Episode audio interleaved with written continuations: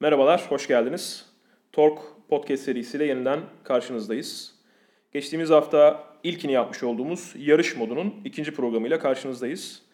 Ben Abdullah Öztürk, yanımda Timuçin Altamay ve Skype'dan bize bağlanan Kutay Ertuğrul ve Kerim Tar'la birlikte size geçtiğimiz hafta sonu Dünya Rally Şampiyonası'nda e, koşulan sezonun dördüncü yarışı Korsika üzerine ve Formula 1 2019 şampiyonasının ikinci yarışı olan Bahreyn üzerine bir konuşma yapacağız, bir sohbet yapacağız. Timuçin yanında. Timuçin abi hoş geldin. Merhaba. Kutay hoş geldin. Hoş bulduk. Herkese selam. Kerim hoş geldin abi. Merhaba herkese. Kerim ve Kutay Skype'tan bağlanıyorlar. Ee, hepimiz Skype hakimiz az çok. Arada bağlantıları kopabilir. Ee, ses geç gidip geç gelebilir. Bu televizyon kanallarında bile bunu görüyoruz. Ee, o yüzden tamamen affınıza sığınacağız burada. İsterseniz Dünya Rally Şampiyonası ile başlayalım.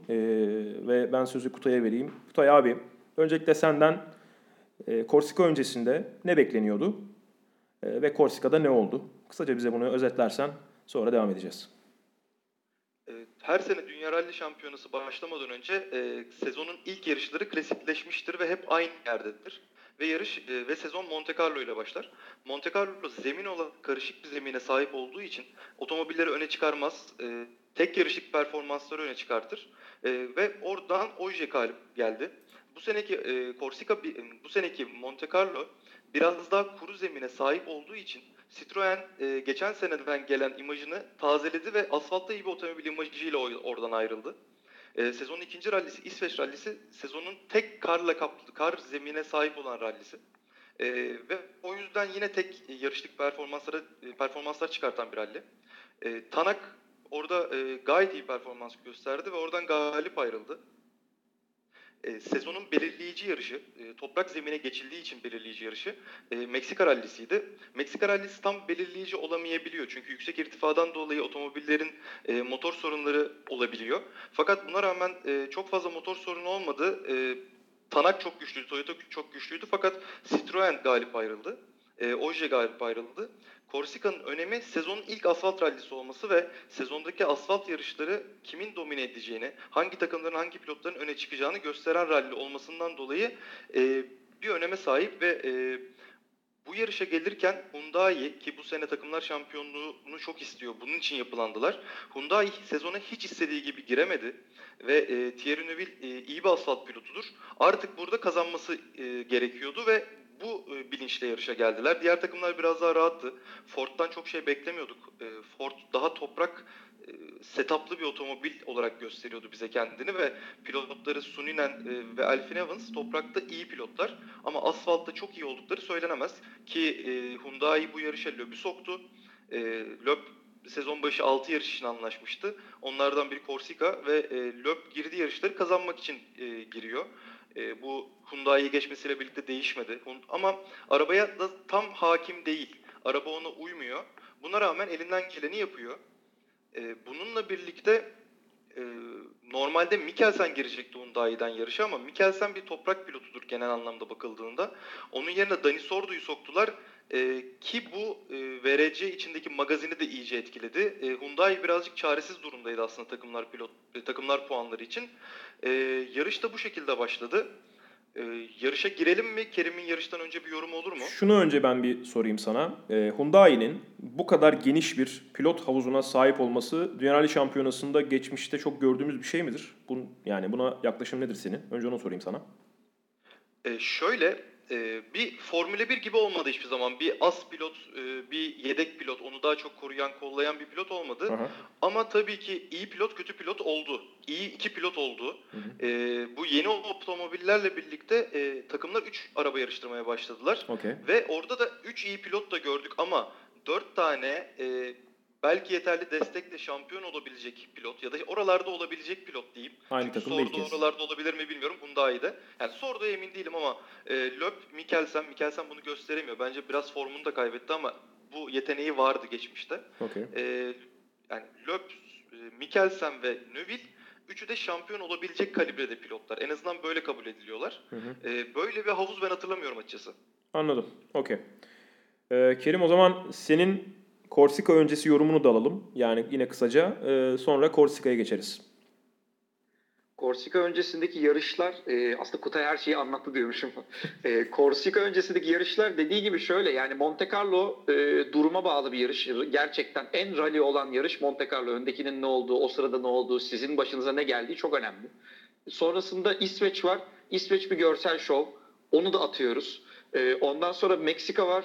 Eğer ki turbo basınçları dediği gibi irtifadan dolayı makineler, e, otomobiller problemsiz olursa e, veya olmazsa gibi bir durum. Yani orada yine bir attığımız bir yarış var. Bu birazcık askerde şafak atmaya benziyor. Abi son günü sayma, silahını verdiğin günü de sayma falan diye bir hesap vardır askere gidenler bilir. Hı hı. E, bu ilk üç yarışı atıyoruz aslında ki bu ilk üç yarış e, bir anlamda da PR anlamında veya bizim izleyici için olan anlamda e, son derece değerli yarışlar. Yani Monte Carlo, Aha. İsveç, Meksika. Yani gerçekten evet. Çok fazla ekmeğin çıktığı yarış. Bunun için bir tanesi de Türkiye'yi de sayabiliriz aslında. Hı hı. E, kompetisyon anlamında yarıştan kabul edemeyiz belki ama e, çünkü kimin başına ne geleceği sürüş becerisinden daha önemli olan yarışlar bunlar. Hı hı. E, ama e, evet ilk gerçek yarış zaten sezon başında da böyle konuşuluyor. İlk gerçek yarış Korsika. E, bununla beraber birçok başka şey de oldu tabii Korsika'nın zemini vesairesi çok büyük e, sürprizler oldu. Ama öncesiyle ilgili şey evet o ilk üç yarışı saymıyoruz ama bir yandan da o ilk üç yarış en güzel üç yarış aslında. Belki Size, de e, belki de en iyisi diyelim. Şöyle bir şey soracağım. Şu anda bunu hani daha öncesinde konuşmadık. Bunu size sormadım da hani e, şöyle bir şey diyeyim. Şimdi sezona Monaco ile başladılar, Monte Carlo ile başladılar. Avrupa'nın güneyi. Sonra Avrupa'nın kuzeyine gittiler. E, Avrupa'nın kuzeyine gittikten sonra da e, Meksika'ya gittiler. Hani böyle bir lojistik e, sıkıntı değil mi aslında? Bu kadar bambaşka coğrafyalara gidip sonra tekrardan Avrupa'ya döndüler. E, buna buna Doğru. bakışınız nedir? Yani bununla ilgili şöyle bir örnek verelim e, dinleyenlere. Hani sistemin nasıl işlediğini. E, bu en azından Volkswagen ekibi için böyleydi. E, bu muhtemelen şu andaki takımlar da bunu böyle yapıyorlardır. E, yine dediğim gibi Volkswagen üzerinden örneği vereceğim. Monte Carlo rallisi başladığında Monte Carlo'ya 3 tane otomobil gidiyor 3 pilotun kullanacağı ve öncesinde de e, yine 3 otomobil test için gidiyor. Hı hı. Test otomobilleri orada işleri bitirdiklerinde bir sonraki yarış olan İsveç rallisine devam ediyorlar. Onlar yoldayken veya oraya vardıklarında e, Monte Carlo rallisi koşuluyor. Hı hı. Bir diğer 3 otomobil de e, merkezinde Volkswagen'in headquarters'ında bekliyor. Hı hı. İsveç rallisi için test otomobilleri gitti oraya. Monte Carlo rallisini bitirdik. İsveç testi yapıldı. İsveç testindeki otomobiller e, bir sonraki yarış olan Meksika'ya devam ediyor. Mevcut da Monte Carlo'da olan otomobiller geri dönüyor merkeze tekrardan yapılmak üzere ve merkezdeki o diğer takım 3 e, otomobil alıyorlar bu otomobilleri İsveç'e götürüyorlar. İnanılmaz bir rotasyondan bahsediyoruz. Bunu böyle devam ettirebilir ama dinlerken gerçekten zor. Bunun yani hani bir haber bir lojistik açısından lojistik açısından şöyle bakıyorum. Ee, hani sanki Avrupa'daki bu üç yarışı yaptıktan sonra Meksika'ya gitmek falan gibi düşünürüz biz. Bu lojistiği yapmaya çalışsak kendi kafamızdan. E ama onlar öyle düşünmüyorlar. Yani diyorlar biz İsveç'ten şeye gideceğiz. Ee, Meksika'ya yani gideceğiz. Işte, Meksika'ya gideceğiz diyorlar yani. İsveç'ten Meksika'ya gitmiyorlar aslında işte. Merkezdeki evet, evet, evet, evet. Meksika'ya gidiyor. Evet. Testçiler de hani evet. ama düşündüğün zaman evet pilotlar için tabii inanılmaz. Zaten pilotların Instagram'larını takip eden varsa hikayelerinde falan sürekli olarak uçağa binen insanlar görüyoruz. Yani öbürleri transportla geçiyor. Aynen öyle. Kutay abi istiyorsan Korsika'ya bir başlayalım. Kısa bir özet yap bize Korsika'da ne oldu? Ee, sonra devam edelim. Ee, tabii e, ya Korsika'da aslında ilk etap en belirleyici etap oldu. Ee, öncelikle ben şeyi bekliyordum e, etap başladı ve hangi araba öne çıkacak? Ben tamamen bunu istiyordum e, ilk etaptan ve tabii ki bir löp e, iyi gitsin isteği hep oluyor. E, etap başladı, ilk Tanak e, start aldı. Tanak çok zorlamadı. Çünkü hala ilk sırada start almanın e, ne olduğunu tam anlayamadı. Hı hı. Ve böyle bir tempo belirlemeye çalışıyor. Hı hı. Orta üst tempo ile bitirdi, kötü de değil. E, Növil çıktı, Növil e, gayet iyi bitirdi. Birinci sırada bitirdi hatta. Hı hı. E, derken e, Löp ilk splitte çok iyi zaman yaptı. Aa dedik olacak bu yarış. İkinci splitte sanırsam bir anda e, tepe taklak oldu her şey. E, Löb'ün ben arkadan otomobil kay, kaydırıp e, kaza yaptığını gerçekten çok az gördüm. Hani Hı. limit zorlar, önden kayar, uçar. Evet bu löp e, hareketidir ama arkadan kayan bir otomobili kontrol edemeyip bankete vurup amortisör kırmasıyla beraber löbü ilk etapla beraber kaybettik. Hı hı. Sordo çok Sordo çok iyi zaman yaptı ve e, Sordo'nun e, tam bir takım oyuncusu olduğunu gösteren bir yarış oldu. Hı hı. Sordo'yu hemen burada anlatayım. Sordo çok iyi zaman yaptı. Bir tane daha çok iyi zaman yaptı. Daha sonra bir anda çok kötü zaman yaptı. E, işte etap sonunda röportaja geldiğinde ne oldu dediler. Hiçbir şey yok bu sefer e, olmadı. Yok frenimde frenimde sorun oldu. Yok şöyle oldu, yok böyle oldu. Yani hiçbir sorunu olmadı. O kadar belliyken etap yapmadı ve e, dördüncü sırayı sadece korudu. E, bu bir takım başarısı. E, aynı zamanda Sordo'nun da başarısı ama Sordo bu yarışı yarışsaydı eğer belki de kazanırdı. Hı hı. E, Mick çok hızlı start aldı. Yine ilk splitte birinci, ikinci splitte birinci, üçüncü splitte birinci derken dördüncü splitte Mick yine yok. Ve ilk etaptan lastik patlattı ve çok basit kesmemesi gereken bir yeri nota yazmayarak lastik patlattı. Klasik bir Mick hatası. Hı hı. O tamamen yine power stage beklemeye başladı o, o hatadan sonraki başına daha bir sürü şey daha geldi. Okay. Ama artık finish görebiliyor. E, Mick'i de bitirdik. E, Mick'ten sonra e, Latvala'ya geleyim. Latvala tam bir faciaydı yarışta. Bu yarışta konuşmayacaklarım. Burada paketleyeceğim herkese. E, Latvala tam bir felaket. 2015 yarış notlarıyla yarışa çıkmış ve diyor ki notlarım çok yavaş. 2015'te Volkswagen kullanıyordu. E, bu sene e, uzay gemisi kullanıyor. Bunu bir VRC pilotu bu hatayı nasıl yapar? Ben anlayamıyorum. Bu konuda belki Kerim daha iyi yorum. Yani şöyle ben bir araya gireyim Kutay Kutay'ın müsaadesiyle. Şöyle yani Volkswagen ile Toyota arasındaki fark çünkü otomobiller değişti. Bambaşka otomobiller geldi ve şu andaki bütün markaların yani yeni nesil otomobilleriyle bundan 3 sene önceki otomobiller arasında çok ciddi bir fark var. Gerçekten otomobiller çok hızlanmış durumda. Hep anlatılan o grup B otomobilleri seviyesine gelmiş durumda. Hatta bazı yerlerde geçtikleri söyleniyor. Ee, ama daha tabii ki daha kontrollü. Frenler açısından, denge açısından çok daha kontrollü ama hani demek istediği uzay mekiği farkı o dönem için e, Polo çok kuvvetli bir arabaydı. Açık ara en iyi arabaydı. Ama e, şu andaki arabalar kural değişimiyle birlikte bambaşka bir seviyeye gelmiş durumdalar yani. Şunu söylemek lazım orada. E, otomobil değişmiş olabilir. Hani e, yol keşfinde kullandıkları otomobil sonuç olarak ve yol keşfinin şartları e, sonuçta trafik kurallarına uyuyorsunuz. Etap içinde 70 km saat hızı geçmeniz yasak vesaire. E, ama Latvala şu anda VRC'deki en çok start alan pilot. Evet. Kusura bakmayın bu gerizekalılık. Yani gerizekalılık, evet. bunu söyleyen bir pilotu ben makinenin yerinde olsam kovarım. E, yerine de kimi alabilir? Craig Breen'i al en azından e, kendini paralıyor. Ya bu bunu ben e, Kutay'ın dediği çok doğru. Hani tamam otomobiller 10 santim daha geniş. İşte yere belki kendi yarı ağırlığına kadar yere basma kuvveti uygulayan bir aerodinamik paket geldi. 80 beygir daha güçlü ki 300 beygirden 380 beygire çıktılar. Devasa fark. Hı hı. Ama yani VRC pilotunu e, ulusal pilotlardan ayıran en önemli şey ve tek önemli şey aslında hani üzerinde geçtikleri kilometreleri denkleştirdiğiniz zaman not sistemidir. Latvala'nın ya biz notu yanlış yazmışız demesi ha bu inanamıyorum. Bunu yani sen ben yapmayız öyle söyleyeyim. Bu inanılmaz bir hata. Türkiye bu hata da değil yani çok komik. Türkiye Rally Şampiyonası'nda bu hata yapılsa bu yıllarca konuşulur. E, not yazmadan çıkmış dense ki bu e, Toyota pilotu ya bu yol, adam. Not yazmadan biz çıktık. Onda da bir şey yok. Şakası bir yana. E, şu, yani Toyota takımının pilotu diyorsun. Derecedeki en çok start almış pilot şu anda. Evet. Tecrübeli ve e, inanılmaz derecede konsantre olan kendini böyle stresten yırtabilen bir pilottan bahsediyoruz. Bunu nasıl yapmışlar? Latvala'yı e, şu tarihi hatırlatırsanız bana sevinirim. Bir e, seyirci etabı sonunda e, Fiesta'sını duvara vurduğu bir yarış vardı. Kaç senesiydi o? Oo, çok zor ee, yani. Çok eski değil mi? Bayağı eski yani. Vurduysa yani 2000, evet, bir 5 senesi var en azından. 2009-2010 Çünkü o dönemden Ma- Malcolm, Malcolm onu, Malcolm Wilson onu e, etabının sonunda bekliyordu elinde şampanyayla. E, arabayı vurdu. Ya hatırlıyorum hatırlıyorum ama seneyi hatırlayamayacağım ama eski nesil Focus Focus bile olabilir. Focus bile olabilir. Doğru söylüyorsun. ben de aldım. Focus olması lazım. Doğru, doğrudur. Doğru söylüyorsun. Ee, ben orada o adamın ne olduğunu zaten kendi adım açıkçası karar vermiştim. Yani tamam o dönem Löb yarışıyordu. Ee, kimse geçemiyordu. Löb herkesin içinden geçiyordu ama yani o etabı birinci yani o yarışı birinci bitiriyordu ve birinci bitireceği bir e, yarışın seyirci etabı burada hiç zorlamana gerek yok. Kimse senin arkadan gelmiyor, bir şey yapmıyor. Gitti bir aracın önden e, oradaki beton bariyerlerden bir tanesine çakmıştı ve orada kalmıştı. Yani Latva'da benim açımdan çok da e, şeyi klasmanı yüksek pilot değildir en azından şampiyonluk açısından. 2000, 2009 yılı e, seyirci spesiyalinde kalıyor dediğin gibi şu an baktım. Polonya. Hmm. Fokusu okay. vuruyor. Okay. E, ve mevzu bittikten sonra oluyor gerçekten. Evet. Fakat e, videoya bakıyorum şu anda. Yok araba sağlam evet. E, galiba rot kolu kırılıyor arabanın. Bir mekanik arızadan dolayı evet. bu oluyor galiba. Bir şeyler oluyor. Şu Sonuçta anda, olmaması e, gerekiyor. E, yani. Evet evet arabanın rot kolu kırılıyor ama dediğin gibi bu olacak iş değil. Yani bir şekilde götürürsün arabayı. Bir tekerleğini söker tavana koyarsın yine gider o araba yani. Aynen öyle. Kutay Korsika'ya devam edelim abi. Devam edelim abi. Ee, yarış e, bu şekilde devam eder diyordum. Çünkü ben Korsika'ya, ben Ford'a, Korsika'da hiç şans tanımıyordum.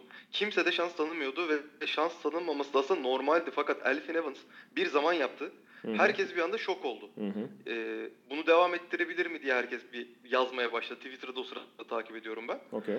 Ee, İkinci etapla beraber Elfin e, tempoyu devam ettirdi. Üçüncü etapla beraber devam ettirdi. Okay. E, üçüncü etapla birlikte Tanak da uyandı.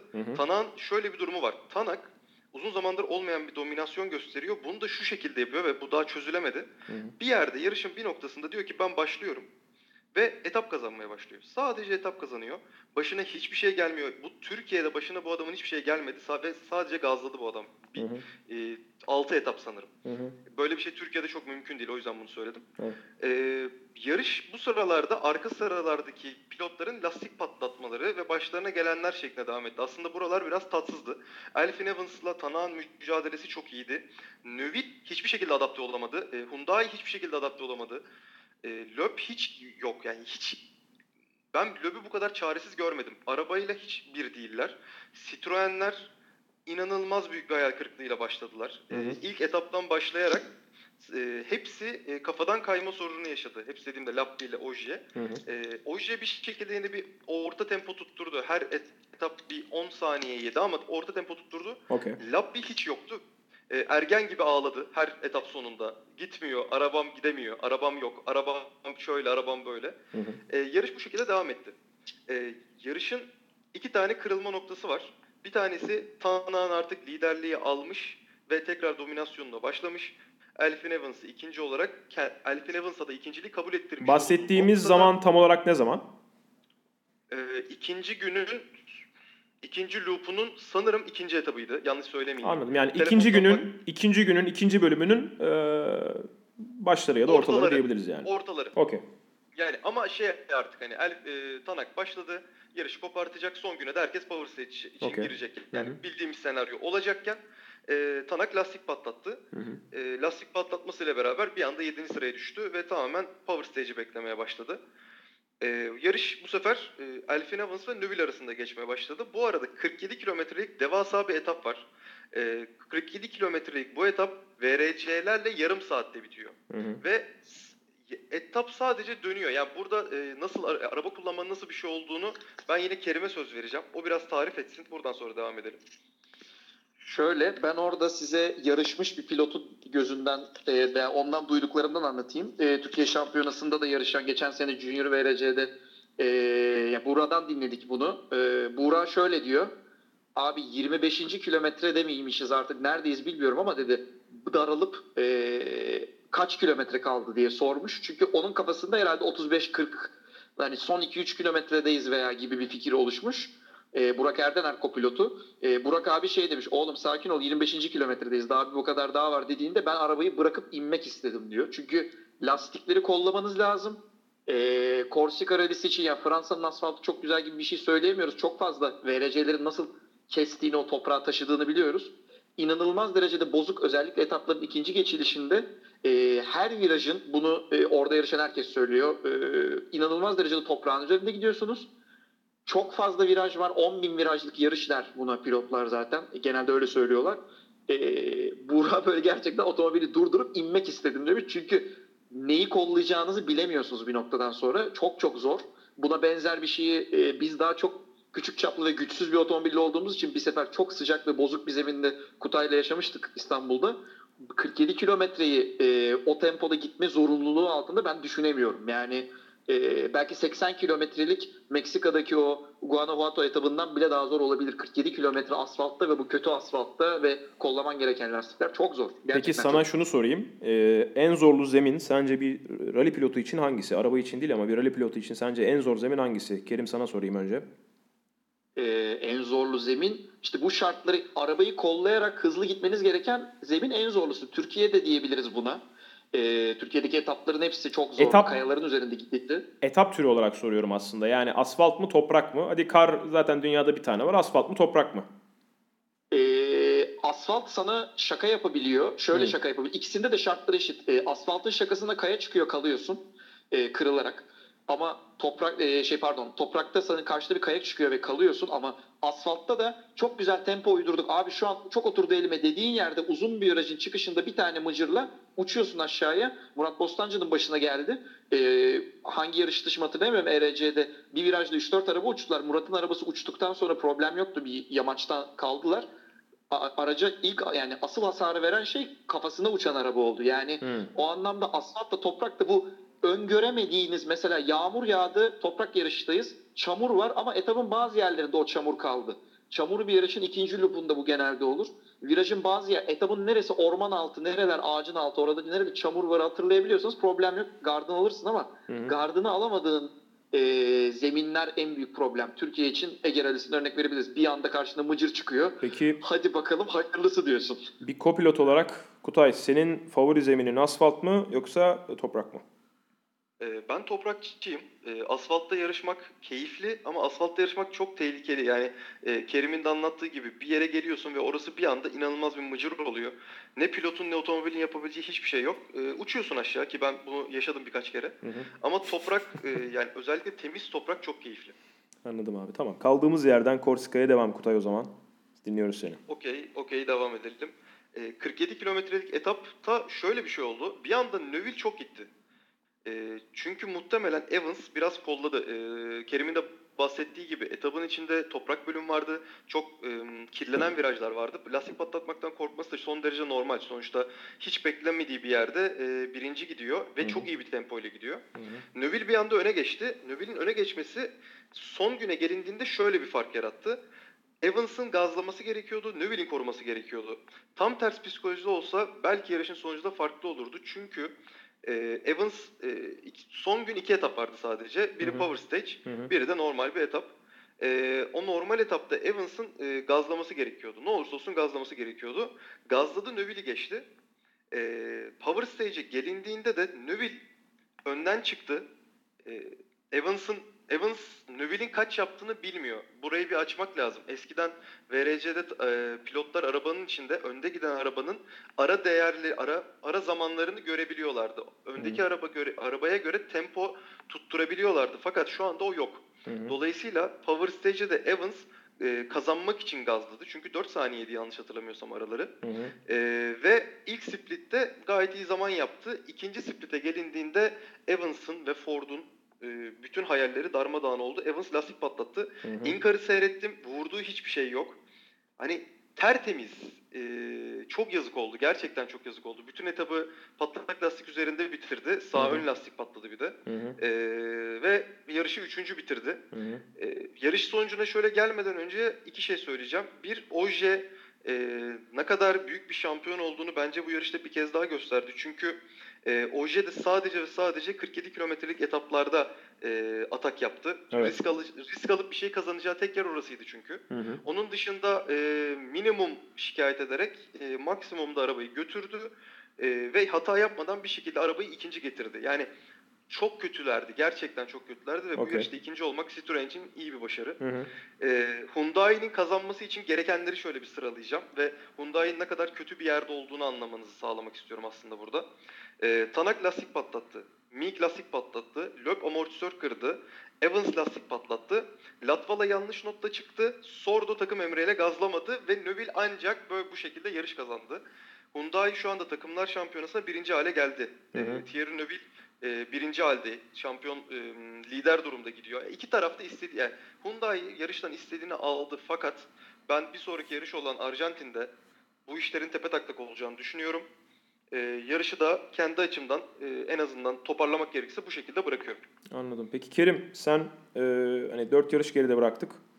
E, önce şunu sorayım sana sonra e, başka bir soruyla devam edeceğim. Şu ana kadar şampiyona senin tahmin ettiğin gibi mi devam ediyor? Ya da en azından beklentin neydi? E, ve şu an neredeyiz senin açından? Ee, şampiyona benim beklediğim gibi gidiyor. Benim şampiyonadan beklentim ne? Ee, şampiyona artık şu hale geldi. Otomobillerin gücü belli bir limitin üzerine çıktığı zaman bu otomobiller rahatlıkla o yine hızlı top speedleri aslında çok ciddi artmadı. Ee, fakat e, güçten dolayı, gücün artışından dolayı artık e, eskiden mesela lastik bir üst limitteyken artık e, lastik bir üst limit. Lastiği aşamıyorlar henüz. E, dolayısıyla bu otomobiller virajları daha hızlı neye göre dönecekler? Pilotun kabiliyeti bu burada artık çok çok artmaya başladı. Otomobillerin arasındaki farklar çok kapandı hı hı. bir anlamda. Çünkü her otomobil e, bir şekilde o yarışı kazanabiliyor. Ha. Evet Citroen Loeb'e uymadı veya işte Tanak'ın eline o Toyota çok iyi oturuyor diyebiliriz ama e, zaten takımların yıldız pilotun üzerine oynamaları durumu var. Ben mesela şunu çok merak ediyorum sorduğundan bağımsız. E, Hyundai takımı e, ve hatta VRC promotörü diyelim Sebastian Loeb'e kaç para verdi? Ne şartla bir sözleşme imzaladılar? Ondan beklentileri ne? Ve Loeb gerçekten gitmeye çalışıyor mu? Yoksa artık e, hani durum böyle Daniel Arena'nın göbeğine bakarak anlaşılacak durumda mı? Yani hani gerçekten umursamadan tamamen arkadan gelen bir destekçi mi? Çünkü e, örnekse Tanak'la Neville ya da Ogier'le Neville daha doğrusu bu üç pilottan biri birbiriyle itişmeye başladığı zaman çok ileri gidiyorlar. Arkaları 20 saniyelere çıkmaya başlıyor. Yani kilometre başına bir saniye atmaya başlıyorlar arkadaki ekipleri. Burada takım emirleri de tabii ki yani takımların stratejileri de tabii ki önemli.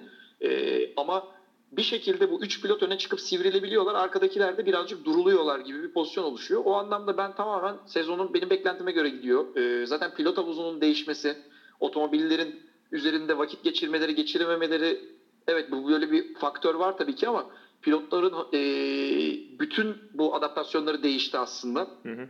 O yüzden kimin ne olacağı, hangi yarış kimin kazanacağı belli değil bir durum vardı zaten. Toyota ilk girdiğinden beri hatta bu yeni nesil vereceler başladığından beri. Hı hı. Aynı şekilde ona uygun devam ediyor. Bence e, çok iyi gidiyor sezon. Çünkü eskisi gibi arabalar kırılıyor. Yani birisi gelip de önde hani ne kadar kendisine kral kabul edip bayılsak da hani löp çıkıyor ilk gün yatıyor ikinci üçüncü gün herkesi geçip birinci oluyor gibi bir şey yok şu anda. Hı hı. Sürekli bir şey oluyor. izlemeye çok değer. O anlamda bence muhteşem gidiyor şampiyonu. Korsika ile alakalı e, Kutay'a eklemek istediğin, söylemek istediğin bir şey var mıdır abi? Yani Korsika ile alakalı şu var bence. E, lastik mi veya bir şey mi bilmiyorum. Otomobillerin orasını burasını tutamayıp kaza yapan insanlar gördük çok fazla. O dediği doğru yani e, Sebastian Loeb'ün arabanın ya abi arkası öyle bir geldi ki bir an acaba reboundları bir klik açsak mı falan. Hani iki çekerle yarışan amatör e, bir pilotun başına gelebilecek bir şeyi yaşadı aslında. Hı hı. Olamaz mı? Tabii ki olur. Yani öncesindeki adam bir şey yapmıştır. Çizgisinin üzerinde bir şeye denk gelir. Tabii ki bu hata olur ama bütün pilotların başlarına gelenler e, çok böyle spektakülerdi. O anlamda bir şeyler otomobille tamamen uymuyor. Acaba bu lastiklerin deseninin değişmesi biliyorsunuz lastiklerin deseni artık neredeyse bizim gidip de e, caddede yani herhangi bir otomobili satın alabileceğimiz bir otomobil lastiğin desenine başlamaya e, yaklaşmaya başladı. Hatta neredeyse çok yakın. Hı hı. E, acaba bu mu diye benim kafamdan o soru geçti. Hani lastiklerin evet kabiliyeti muazzam seviyede. Eskiyle kıyaslanamaz ama hı hı. eski lastikler e, molded denen e, tek bir tabana sahipti böyle işte slick lastik gibiydi. Şu anda çok daha farklı bir hale geldi. Biraz daha kabiliyetsizleştirmeye çalışıyor FIA aslında. Çünkü Standarda yaklaştırmaya e, çalışıyorlar galiba. Gündelik otomobillere yaklaştırmaya çalışıyorlar. Acaba bu mu diye düşündüm ama tabii ki bu bir faktör mü bilemeyiz çok garip şeyler yaşandı hafta sonunda. Yani e, pilot havuzu anlamında da otomobiller anlamında da e, benim tek ekleyeceğim bu ilginçti. Yarışın seyrinde ben hiç buna takılmadım. Bir de şu benim çok dikkatimi çekti. Hani ekleyeceğim bir şey. E, Michael Nanda'nın geline, yerine gelen e, Hyundai'nin yeni takım direktörü eskiden müşteri otomobillerine bakan adamdı. E, Alzenau diye e, soyadı Alzenau ilk adını şu an benim, hatırlayamıyorum. Benim, benim açımdan Kel abi o. Ha işte evet yeni Kel adam aynen öyle pilotlarla ilişkisi dışarıdan görüntü olarak Michael Nann'dan böyle e, soğuk hiçbir duruşu olmayan bir adam gibiydi bana. Hyundai'nin müdürü gibi bir durumu vardı. Hı hı. Bu adam pilota yani e, bunu çok çok fazla şeyde görüyoruz. Malcolm Wilson'da görüyoruz. Böyle yarış bittiğinde böyle hani yumruklarını sıkıp ulan sonunda geçirdik be abi falan durumu yaşıyordu. Hı hı. Gitti pilotlara sarıldı. Servisten çıkarken diyaloğu vesaire. Kamerada e, bir persona görüyoruz artık. O benim dikkatimi çeken bir şeydi. Çok hoşuma gitti. Hı hı. Diğer e, takım direktörlerinde de mesela makinen sanki oğlu kazanmış gibi çıkıp yine biz işte kazandık falan diye çok dahil oluyor. Hı hı. E, Fransızlarda böyle bir durum çok fazla yok ama e, muhtemelen Yves Maton eskiden beri çok içtiğinden kaynaklıydı. Şimdiki direktörde de çok onu görmüyoruz. Çok biraz sonik bir tip. E, bu benim için Korsika'da en çok gözüme batan şeydi. Belki de kel olduğu için e, güneşten yansıyordu ama herif gerçekten çok iyi bir persona. Bu benim çok hoşuma gitti. Buydu benim için e, en top şey. Yani Korsika'da o geri kalan kısmı arabalar dağlara kendilerini vurdular. Kutay peki Bu arada e, kapatmadan Korsika'yı şunu da konuşmadık. Onu da hemen konuşayım, kapatayım. Okay. E, Power Power Stage'e girdik. Power Stage'de herkes gazladı. Yine e, inanılmaz hızıyla Mick kazandı. Ya e, ya bir Evet. sprint rally şamp dünya şampiyonası olsa Mick şampiyon olur. Paramın hepsini basarım. Ev arabayı basarım gerçekten. Ama adam yarış bitiremiyor ama muazzam hızlı. Yani bir, bir denge tutturması lazım. 32 yaşında ya da 33 hatırlamıyorum. Ya 34'te bari bir denge tuttursun ki bir izleyebilelim onu. Ne yapabiliyor acaba gerçekten? Ben pek o zaman orada ben şu klişeyi vereyim çünkü Colin McRae yetiştirdi ya o yüzden falan. Let out falan yok. Yani hakikaten e, bir ekol fa- durumu vardır ama bir şalteri kapanıyor. Adam e, Neville şey demişti ya Monte Carlo'da e, Monte Carlo'daydı söylediği yanlış hatırlamıyorsam. Hani öyle bir tempoda gittiler ki inanılmaz riskler alındı diye. Bu arada Neville bunu bu sefer de söyledi. Çok itici bir söylem bence bu. E, işte ne düşünüyorsunuz nasıl gidiyor gün diye. İkinci günün sonu ya da ilk günün sonu olabilir hatırlamıyorum. İkinci günün sonuydu e, hatırladım. E, inanılmaz riskler alıyorlar. Böyle salak e, daha doğrusu şöyle dedi pardon. İnanılmaz riskler alıyorlar. Ben risk alıp da salak bir hata yapmak istemiyorum dedi. Yani burada şunu sormak lazım. Arkadaş ötekiler salak da bir sen mi akıllısın veya insan insana bunu der mi? Önceden itici olan adam o, e, Oje'ydi. Oje'ye kendini birazcık herhalde yaşlı mı alakalı veya birisi gitti kendine mentörlük mü yaptırdı? Biraz toparlandı artık o itici basın demeçleri yok. Hani Hı. bizim arabayla hep biz toz temizliyoruz. Yok arabamız gitmiyor falanlar bitti artık o şeyde ama Neville kızdığı zaman kapıyı kapatıp kameraya vurup gitmeler falan böyle tamam evet ilginç ama bir yandan da bunu bir sporcu veya bir şey gözüyle bakıyorum. Bu işi seven biri gözüyle e, karşısındakini veya rakiplerini aptal durumunu düşürecek veya bu Belçikalı işte biz dünyanın en acayip ülkesiyiz falan durumundan mı geliyor bilmiyorum. Bu birazcık itici geliyor bana. Ee, ona, buna mukabil çünkü şey var karşımızda ya şimdiki şimdiye kadarki örnekte işte Gronholm, Solberg veya işte e, Chris Mick veya işte Craig Breen son derece candan ve şey hani böyle sevindi, sevincini yaşatan insanlar var karşısına veya televizyondaki insana. E, Neville bana o anlamda bu yarışta da bunu söyledi. Birazcık itici geldi. E, bu- bunun karşısında da tabii Chris Mick'e bayılıyoruz o yüzden. veya Tanaka aynı şekilde. Son olarak Kutay'a e, Korsika ile alakalı aklında kalan nedir? Bir cümle istiyorum. Sonra ben küçük bir yorum yapacağım ve Formula 1'e geçeceğiz.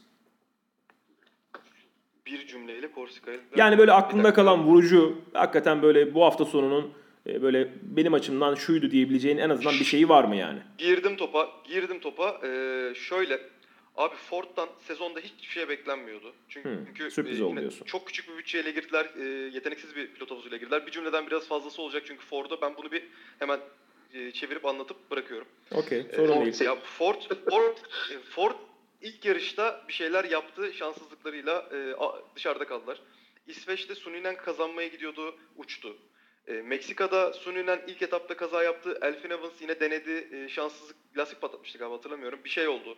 Ya Ford aslında sezonda hep vardı. Hı hı. E, ve bu yarışta biz, biz bu sezonda varız dedi. Yani bu sezon 3 takım arasında geçmeyecek galiba. 4 takım arasında geçecek. Bu çok e, sevindirici bir haber ve Elfin Evans belki şampiyonluk için yarışacak. Arjantin bu sefer Ford için çok önemli hale geldi. Hı hı. E, hadi bakalım. Valla Dünya Rally Şampiyonası eskiden e, dünyadaki sporun her e, tarafı açısından olduğu gibi karakterler üzerinden de yürüyordu bir yandan. E, şu anda Dünya Rally Şampiyonası'nda karakter eksikliği çekildiği için az önce e, konuşurken Kerim'in söylediği acaba promotörler, VRC organizasyonu kaç para verdi Löbe ve onu ikna etti e, dediğinde aslında biraz da durum bu. Yani VRC evet çok çok hızlı pilotlar var şu anda buna eminiz. Yani geçmişte Gronholm zamanlarında, Löb'ün ilk zamanlarında da yarışsa bu çocuklar arada bir yarış kazanabilirlerdi. Gerçekten çok hızlı gidebilirlerdi.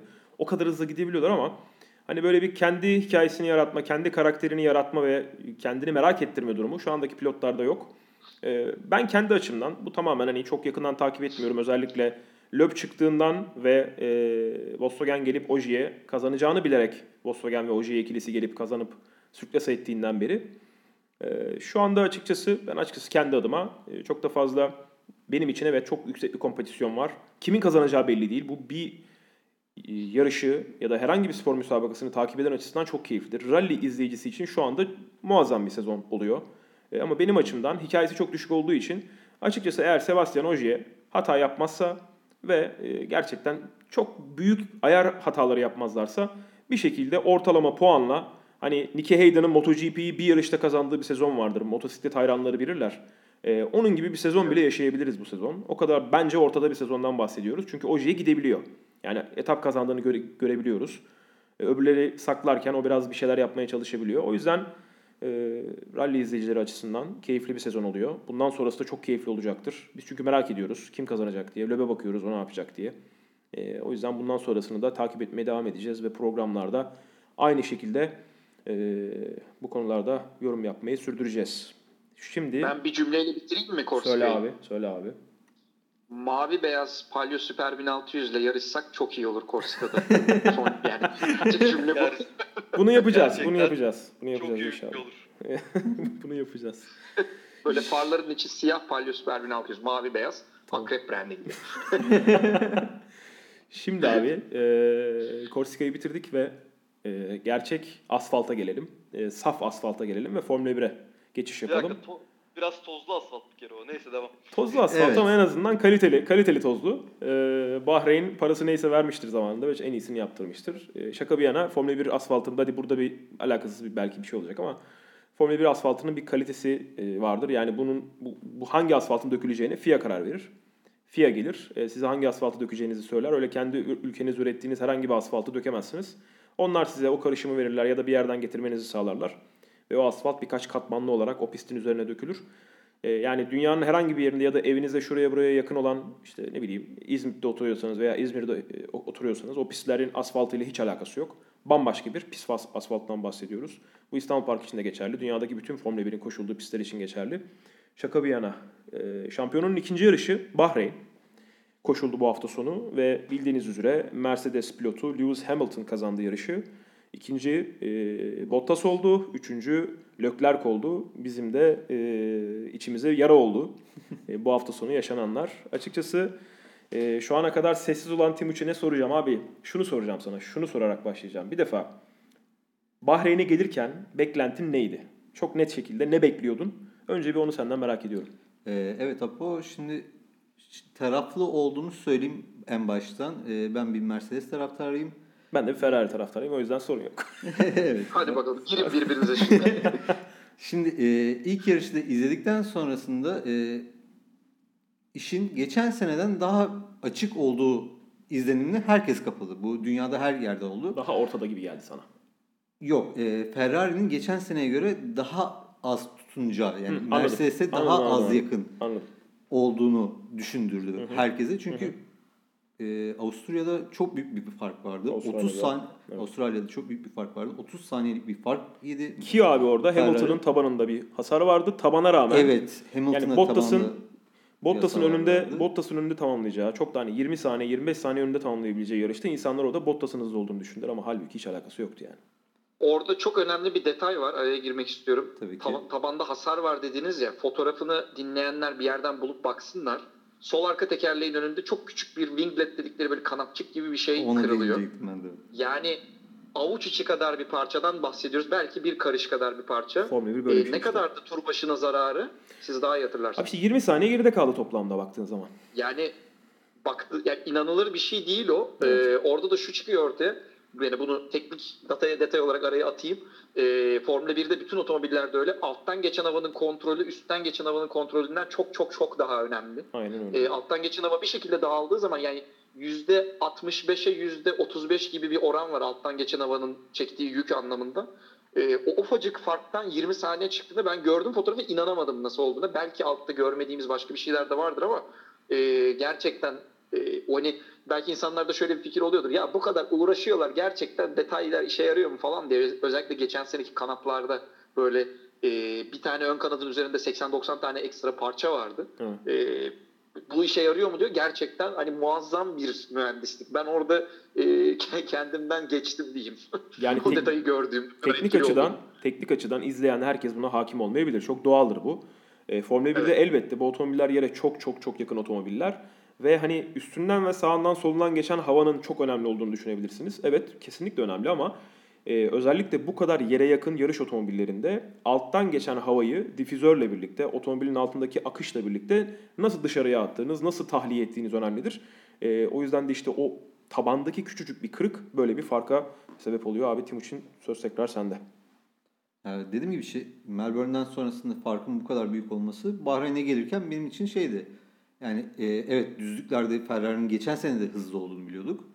Yani fark kapanır ama yani Mercedes yine, güle oynaya alır dedik. Hı hı. Ta ki Cuma günü akşamına kadar böyle düşünüyorduk. Hı hı. Cuma günü akşam e, Cuma günü yapılan iki antrenman sonrasında Ferrari domine edince herkes bir ne oluyoruz da döndü. Ferrari ne yaptıya döndü. Ferrari ciddi anlamda o iki haftada bir şeyler mi yaptı da değişti. Hı hı. Onu düşünüyorduk. E, Leclerc'in çok baskın olduğunu gördük. Bayağı E, hızlıydı. Bütün hafta sonu hızlıydı. bütün hafta sonu evet. Bütün bir tane antrenmanda Vettel'e geçildi ama Evet. geri kalan her şeyde Vettel'i geçmeye devam etti. Hı hı. Ee, dediğim gibi beklediğimden farklı bir senaryo oldu. Ben biraz daha Mercedes'in domine edeceğini, Baskın bekle- olmasını bekliyordun. domine edeceğini beklerken tam tersi Ferrari domine etti yarışı. Senin açından abi e, cumartesi sıralama turları sürpriz oldu mu peki? Yani bu, bu Ee, gelişle birlikte bu hızlı antrenmanları gördükten sonra e, cumartesi sıralama turu sana sürpriz oldu mu? Cumartesi günü sıralama turları işte antrenmanları izledikten sonra tabii ki yani sürprizi olmadı. Antrenmanlardaki Ferrari'nin o farkını gördükten sonra sıralamanın öyle gideceğini bekliyorduk. Yani yalan değil. Anladım. Peki pazar günü yarış. Ee, yani yarışla alakalı özellikle Ferrari özelinde, Vettel üzerinde benim söyleyeceğim çok şey var. Ee, biraz oradan ben başlayayım. Sonra Tabii sana ki. biraz topu vereyim. Yarışın başlangıcında yarışı izleyenler, e, yarışı takip edenler, YouTube'daki izlemediyseniz de 6-7 dakikalık bir özet videosu var Formula 1'in YouTube kanalında. Oradan da izleyebilirsiniz. Ee, sıralama turlarında 1 ve 2 oldu. 1 Leclerc oldu. 2 de e, Sebastian Vettel oldu. E, onların arkasında da hemen Lewis Hamilton vardı. Yarışa başladıklarında Vettel birinciliği aldı.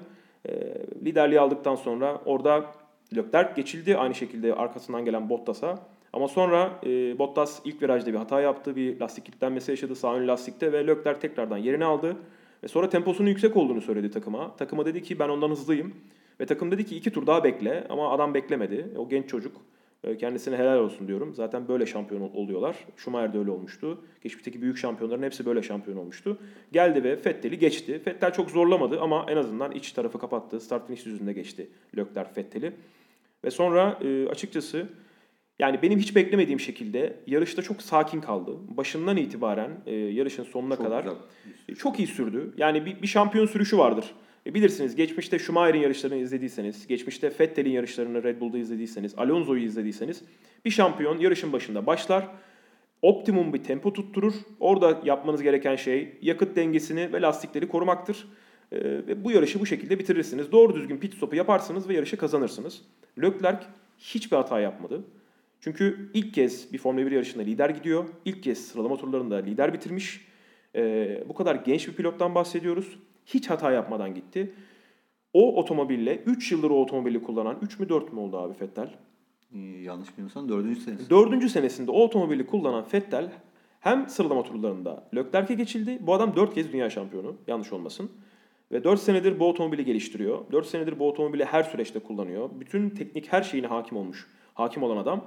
Yeni gelen çaylak Leclerc e, hem antrenmanlarda geçti hem İspanya testlerinde de oldukça iyilerdi onlar. Gerçekten iyi performans gösteriyorlardı. Melbourne'ü de hatırla. Melbourne'de de Vettel'den daha Aynen hızlıydı. Takım emriyle arkasında kaldı. Aynen öyle. Ee, Evet. Ve yarışta ve yarışta abi o kadar iyi o kadar iyi yönetti ki yarışı başından sonuna çocuk.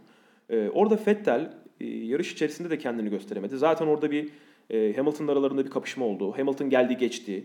Sonra işte pit stopta zaten geldi geçti. Verstappen'in başlattığı ilk pit stopla birlikte Verstappen'in lastiğinin basıncı düşmeye başlamış. Biz bunu yarıştan sonra öğrendik ya da yarışın sonlarına doğru öğrendik. Ee, yanlış hatırlamıyorsam. Ee, lastiğinin basıncı düşmeye başlamış. Ve lastiğinin basıncı düştüğü için de Red Bull bu lastik patlayabilir diye onu içeri almış. Genelde kafaya oynayan pilotlarda birisi bu pit stop hamlesini yaptığı zaman arkasından gelenler bu riski almıyorlar. Çünkü bir safety car girebiliyor, güvenlik aracı girebiliyor. Ee, böylesine hızlı pistlerde girelim, e, onların stratejisine benzer bir stratejiyle devam edelim dediler. Herkes ilk pit stopa girdi ve Lewis Hamilton yumuşak lastik takarak çıktı. Herkes medium'da kalırken. Yumuşak lastik takmak hepinizin bildiği üzere otomobilin daha hızlı olması manasına geliyor. Ama e, bu lastikler daha çabuk eriyorlar. E, performansı daha çabuk düşüyor. E, Lewis Hamilton bu lastiğin hızını kullanarak geldi ve açıkçası orada Vettel'i geçti. Vettel'i geçtikten sonra da ikinci pit stoplara kadar e, yine yanlış hatırlamıyorsam e, önünde kaldı. İkinci pit stoplardan çıktıklarında E, orada bir yakın çıktılar. E, Vettel önünde çıktı ikinci pit stopların sonunda. Ama arkada e, Lewis Hamilton onlara Pit stop'a girmeden önce geçildi. geçildi zaten şeye. E, Yani geçtikten sonra geçildi. Yani pit stoplarda önde çıktı. Birinci pit stopun şeyinde önde çıktı. Hamilton ge- geldi geçti zaten onu pit stoplardan sonra. E, orada ikinci pit stoptan sonra e, aralarında yaşadıkları bir mücadele vardı abi. Üçüncü virajda. E, bu üçüncü virajdaki mücadeleyi açıkçası biz izlerken anlayamadık. Yani sonradan da çok fazla üstüne konuşuldu. Konuşurken de biz e, yani orada yapılan yorumlardan, okuduğumuz yazılardan çok anlamlandıramadık.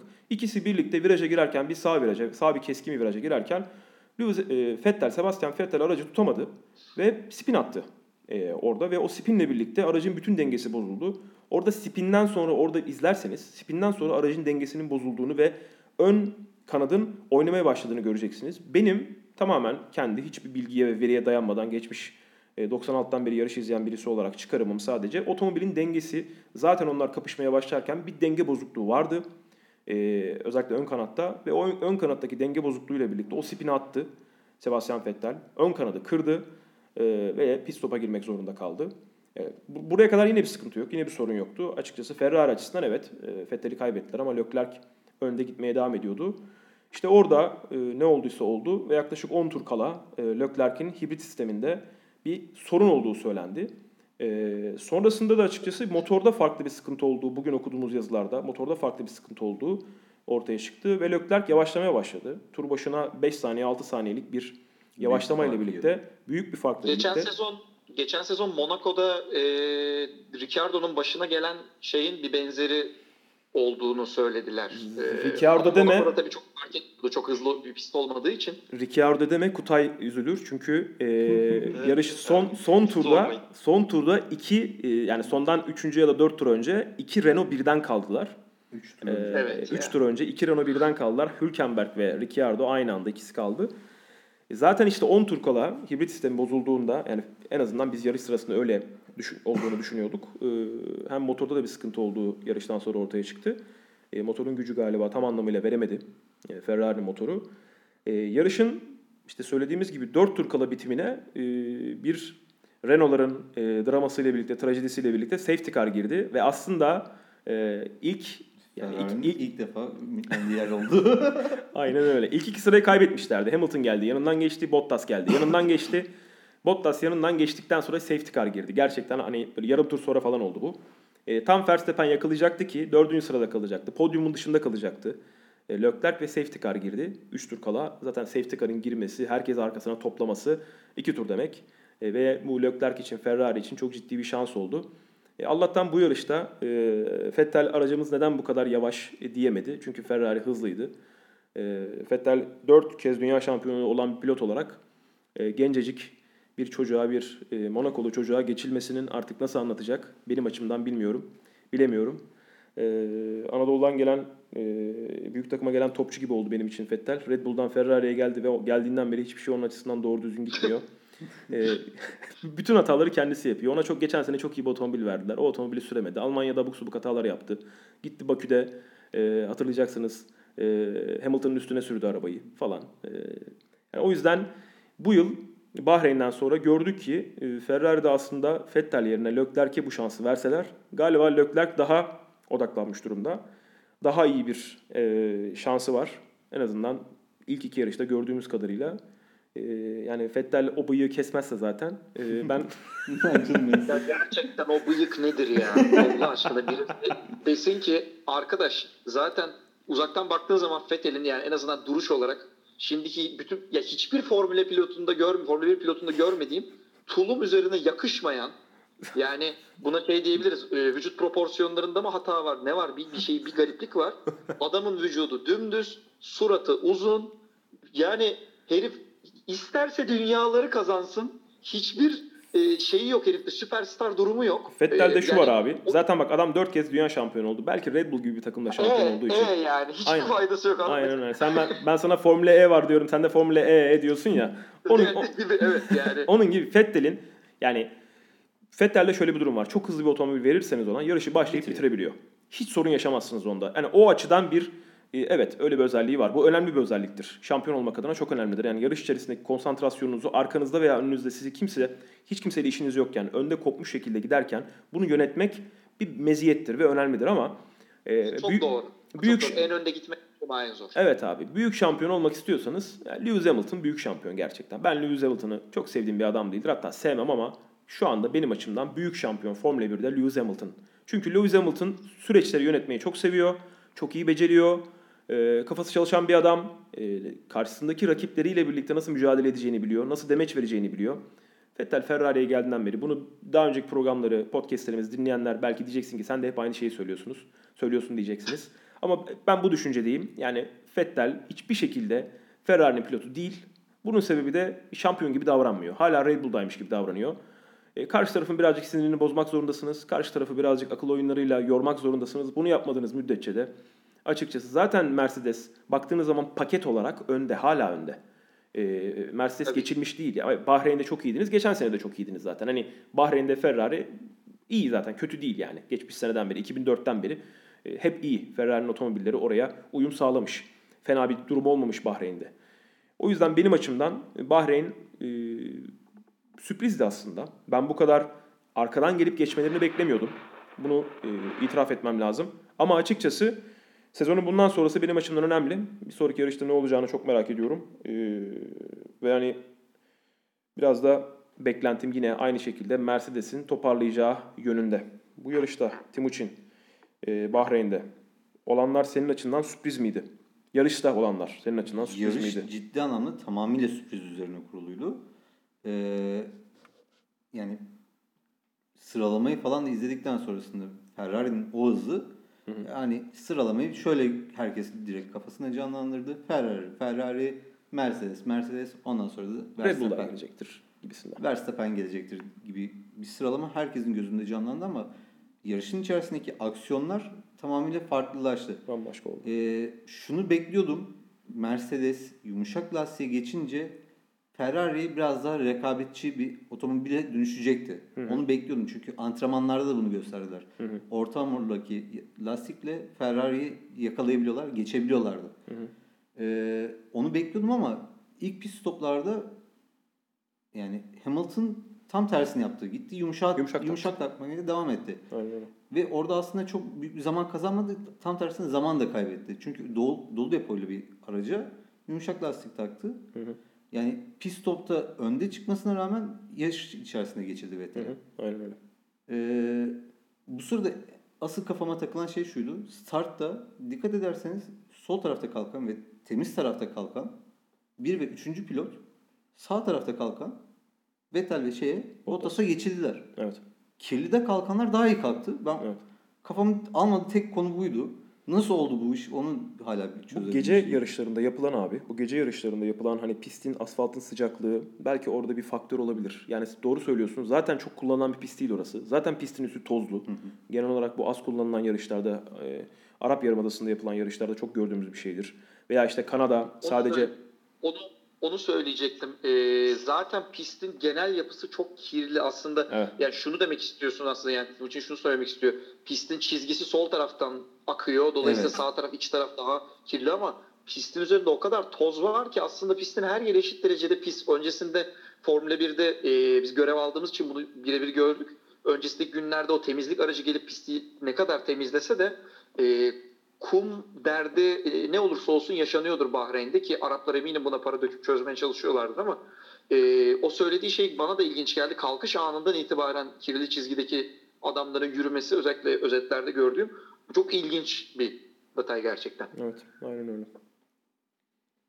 Yani o açıdan baktığımızda yani şimdi yarışı komple değerlendirdiğimizde yani Hamilton büyük bir sürpriz Hı-hı. kazandı. Hı-hı. Yani kendisine altın tepside bir yarış verdiler. Hı-hı. O da eyvallah deyip aldı. Ee, Bottas çok sırala ortalama bir yarışçıydı. Geçen seneki Bottas'la aynıydı. Hı hı. Bir önceki yarışta sanki biraz daha böyle bir e, Bottas geldi mi soruları vardı. Evet Hamilton'ın bir hasarı vardı Sakaldan ama, dolayı diye dalga geçildi evet, ya. Sakaldan, sakaldan dolayı, dolayı. Sakalı kesmemiş ama Bottas ne oldu hayırdır? Geçen seneki Bottas'a geri döndü. E, Vettel geçen seneki hatalarını yapmaya devam etti. Evet. Kesinlikle. Vettel ee, bildiğiniz gibi. Leclerc'i ciddi anlamda hani ne kadar konuşabiliriz herhalde 3-4 saat daha konuşabiliriz. Yani gerçekten Yani Ferrari Leclerc bu yarışla değil iki yarışın toplamıyla konuşuyoruz.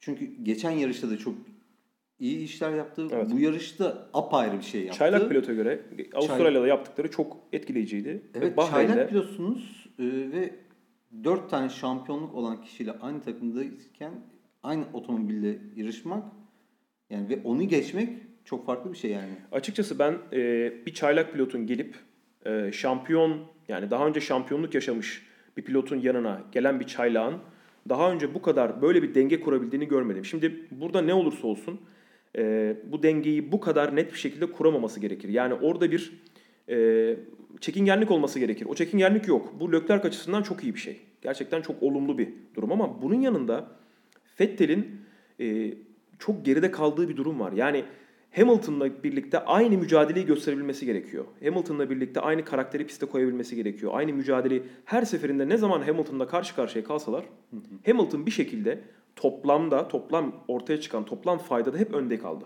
Bir şekilde e, yarış toplamında, yarış genelinde, sıralama turunda, antrenmanda, sezon öncesi çalışmalarda, basın demeçlerinde, e, basın yarış sonrası basın top Vettel'in kazandığı yarışların basın toplantısında bile adam bir şekilde şovu çalmayı başarıyor.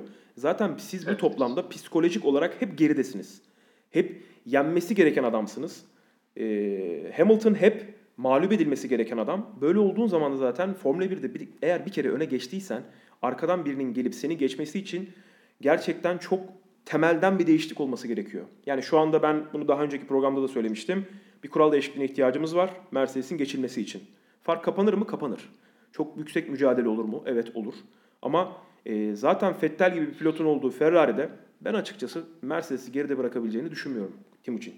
Açıkçası. Yani şöyle ikisinin aynı anda F1'e başladığı e, aynı aynı dönemde başladılar. Aynı dönemde başladılar. itibaren şöyle düşünelim. E, Vettel ile Hamilton son iki sene haricinde böyle çekişmeye girmediler. Girmediler hayır. Vettel kazandığı 4 senede domine bir araçla kazandı. Ondan sonrasında Ferrari'ye geçtiğinde 2 sene bu 2 sene mi 3 sene mi 3 sene boyunca zaten hiçbir şey yoktu Hiçbir şey Ferrari'de. yapamadılar abi. Geçen sene zaten Geçen biraz sene ilk defa e, bir mücadele görmeye başladık. Hani iki tane şampiyon pilotun mücadelesini gördük.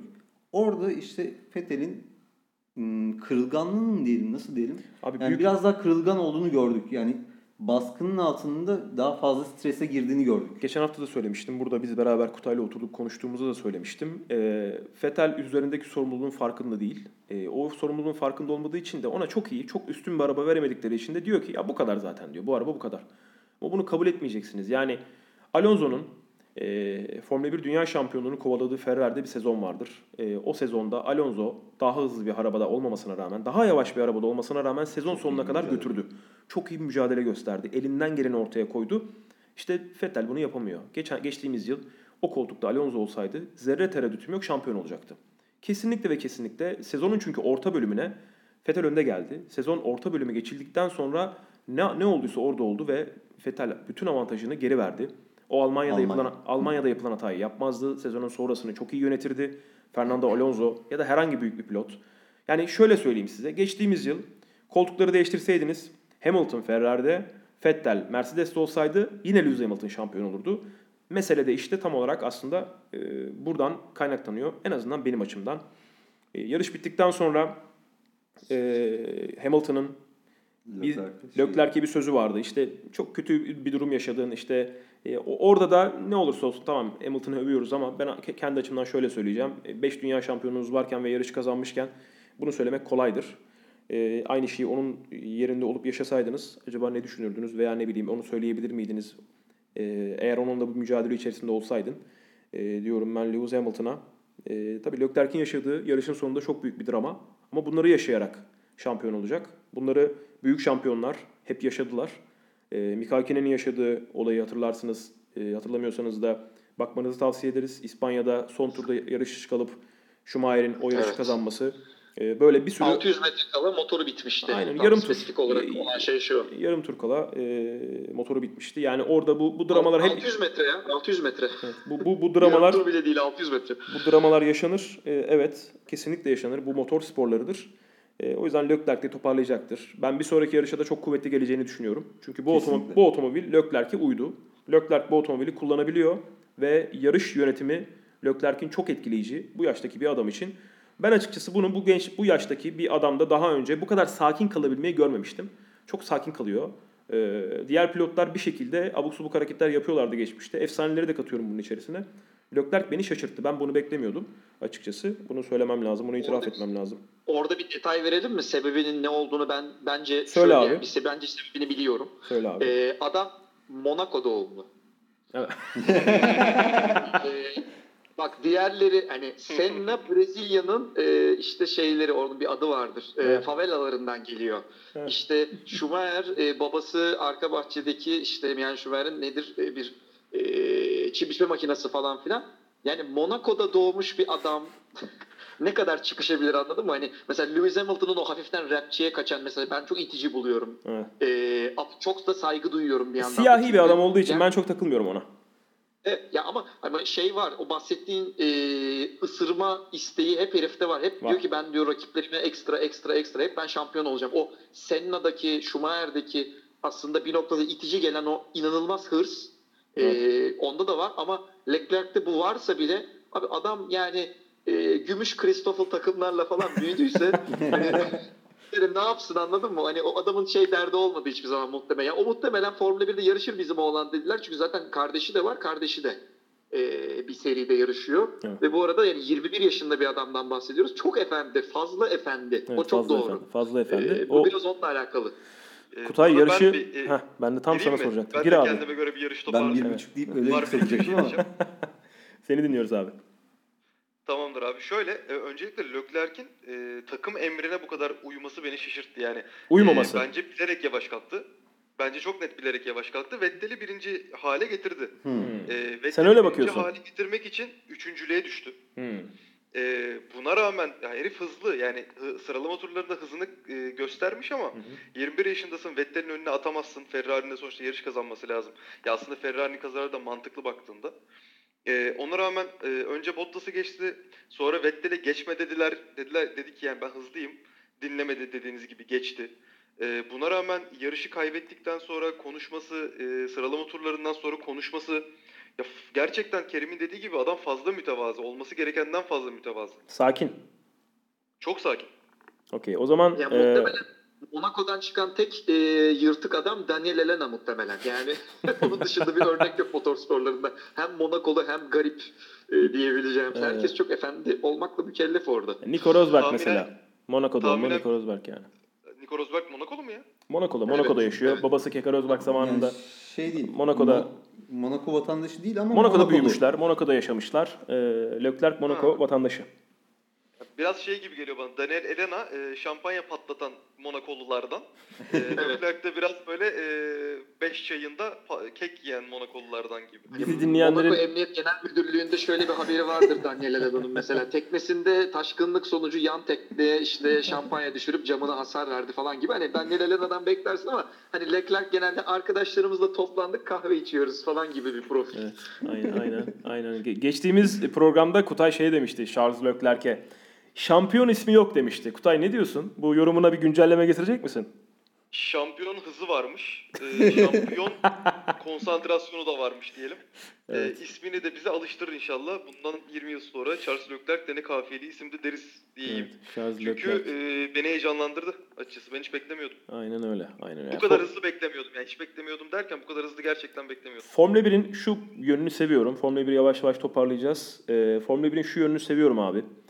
Ee, tarihinde hiçbir zaman boş bir dönemi kalmadı Formula 1'in. Her zaman e, heyecan yaratan pilotlar da geldi. Şampiyon çok büyük karakterler hep vardı. Ee, o yüzden Formula 1'de hiç boş bir dönem görmedik. Baktığımız zaman hani şöyle yakın geçmişte de e, Schumacher'li döneme de, onun öncesinde de Senna'lı döneme de baktığımızda, onun öncesindeki Mansell'li döneme de baktığımızda hep böyle bir yıldız e, vardı açıkçası. Son 30 yılda en azından hep bir yıldız var. Hep bir gelip heyecanlandıran birileri var. Bugün bile e, dünyadaki sporun birçok spor müsabakasında e, olduğu yani olduğu halde, olduğu şekilde ve bizim çok açıkçası bundan müzdarip olduğumuz bir konu var. Kahramanların sayısının azalması. Ama Formula 1'de şu an baktığımızda Leclerc geldi durup dururken şu an hiçbirimizin beklemediği bir hikaye ortaya koydu. Verstappen zaten var. E, Lando Norris var. Geliyorlar hani arkadan gelen sürekli pilotlar var ki keza hala Lewis Hamilton ve Vettel denklemin içindeler. Hala çıkmış değiller. Şurada en az 3 yıl daha, 2 yıl daha onları izleyeceğimizi düşünüyorum. O arada da başkaları mutlaka gelecektir. O yüzden e, Formula 1'de drama devam eder. E, bizi izletir. E, hiçbir zaman kopmadık Formula 1 izleyiciler olarak en azından kendi adıma. Timuçin de iyi bir Formula 1 izleyicisi. O da izlemeye devam ediyor. o zaman Timuçin sana şunu sorayım. Sezonun geri kalan bölümünde bu iki yarışı izledikten sonra abi beklentin nedir? Ya beklentim geçen seneye göre e, çok daha heyecanlı olacağını yani çekişmenin daha fazla olacağını görüyoruz. Hı hı. Düzlük hızıyla Ferrari'nin hala bir şeyler yaptığını görüyoruz. Ee, yani Red Bull sence geri dönecek mi? Red Bull bu sene dönme ihtimali çok zayıf. Yani, yani şimdi sezonun... Hatta Red Bull artık herhalde bu sene F1.5'u kovalar falan diyerekten düşünüyorum.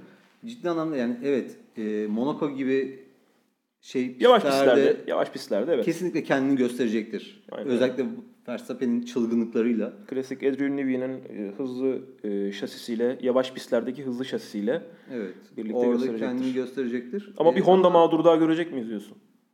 Honda mağduru görmeyeceğiz. Çünkü Honda geçen seneye göre çok iyi. Geçen seneye yani, göre iyi e, ama Red, Red Bull standartlarında Red yavaş. Bull standartlarında yavaş tabii ki. Yavaş şey, o yüzden değil mi? Red Bull F1'de değil de F1.5 grubuna Anladım. doğru kayıyor şu anda. F1.5'u birinci bitirir falan diyerekten söyleriz. Hoş hala F1'in içerisinde olduğunu söylüyorlar e, herkes tarafından. Hı hı. Yani e, dediğim gibi bu sene bayağı bir çekişmeli şey göreceğiz. Yani e, Ferrari Mercedes çekişmesi çok göreceğiz bu sene. Bir sonraki yarış favorim var mı? Şu an erken mi yoksa? yarış Çin'di değil mi? Yanlış galiba, galiba. Çok da ben de açıkçası yani, bakmadım bir sonraki yarışa. Çin için yani Hamilton yani tabii ki. Yine Hamilton.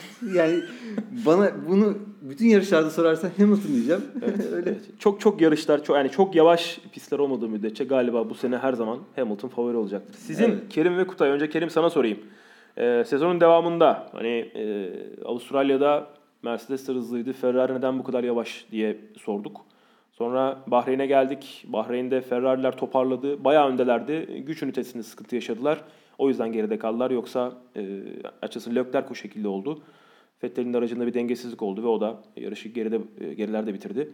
E, bu tabloya bakarak sezonun geri kalanındaki beklentin Kerim önce sana soruyorum nedir?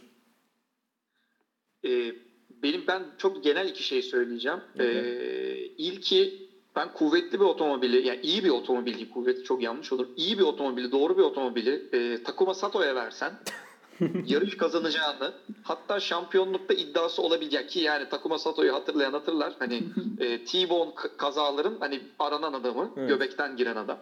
Maldonado bile olur diyorsun yani.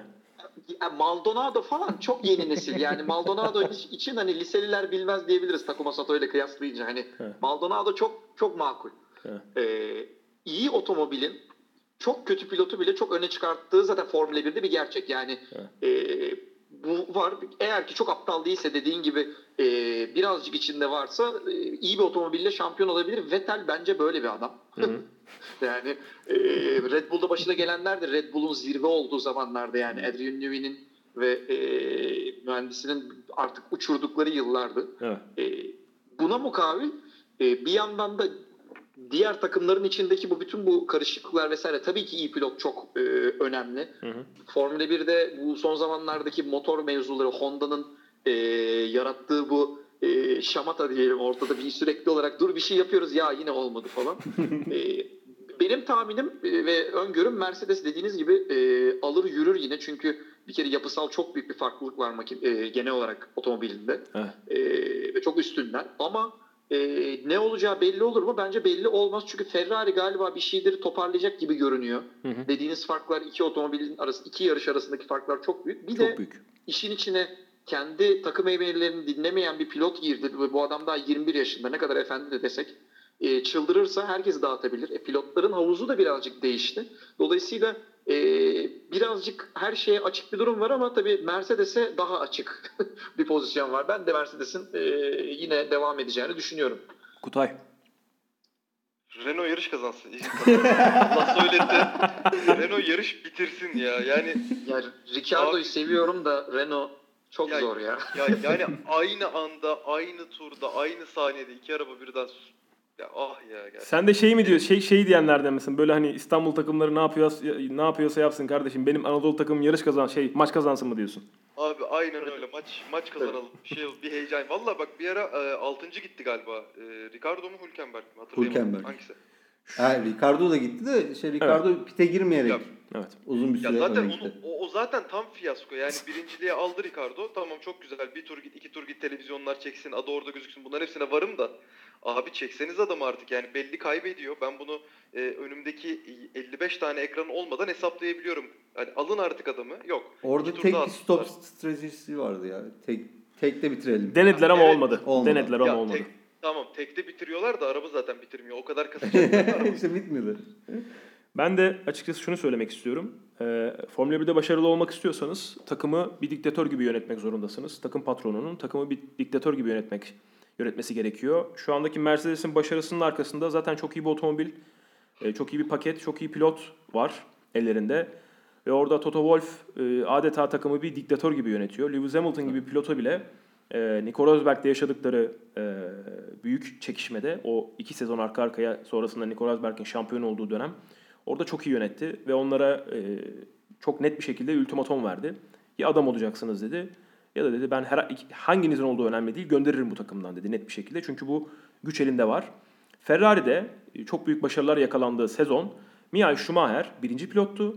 Diğer pilot kim olursa olsun e, onu destekleyen pilottu. Oradaki tek amaç Michael Schumacher'in kazan e, olduğu otomobilin yarışı kazanmasıydı. Bu böyle olur.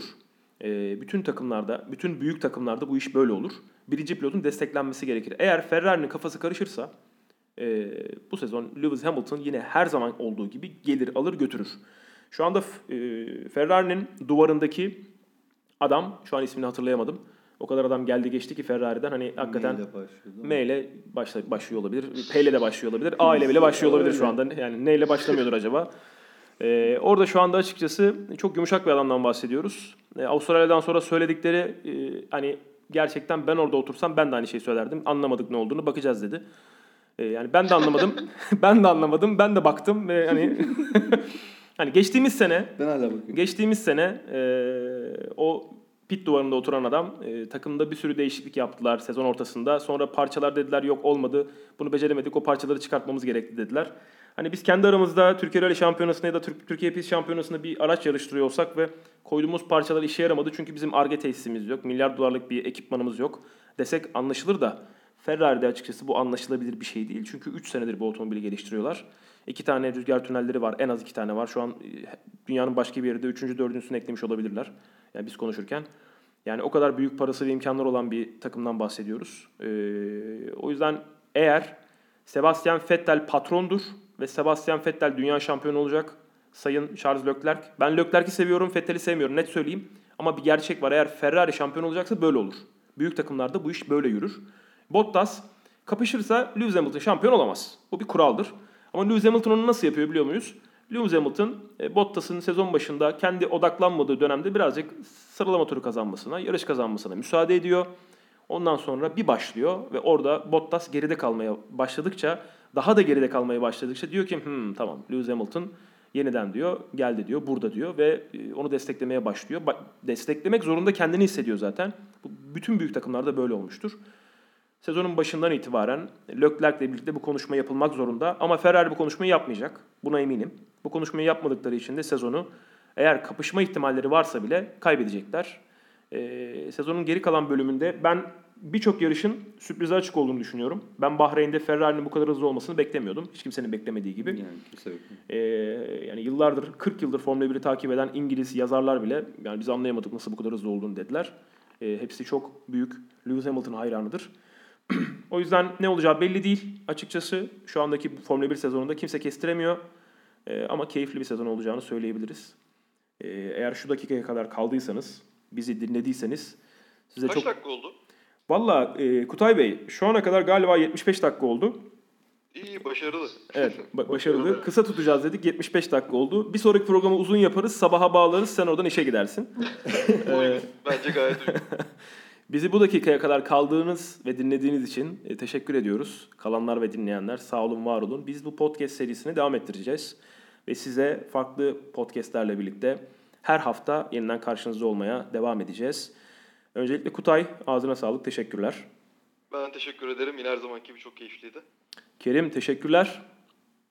Evet ben de herkesin sabrına teşekkür edeyim. Bu, şu an şu dakikaya kadar kalan herkesin.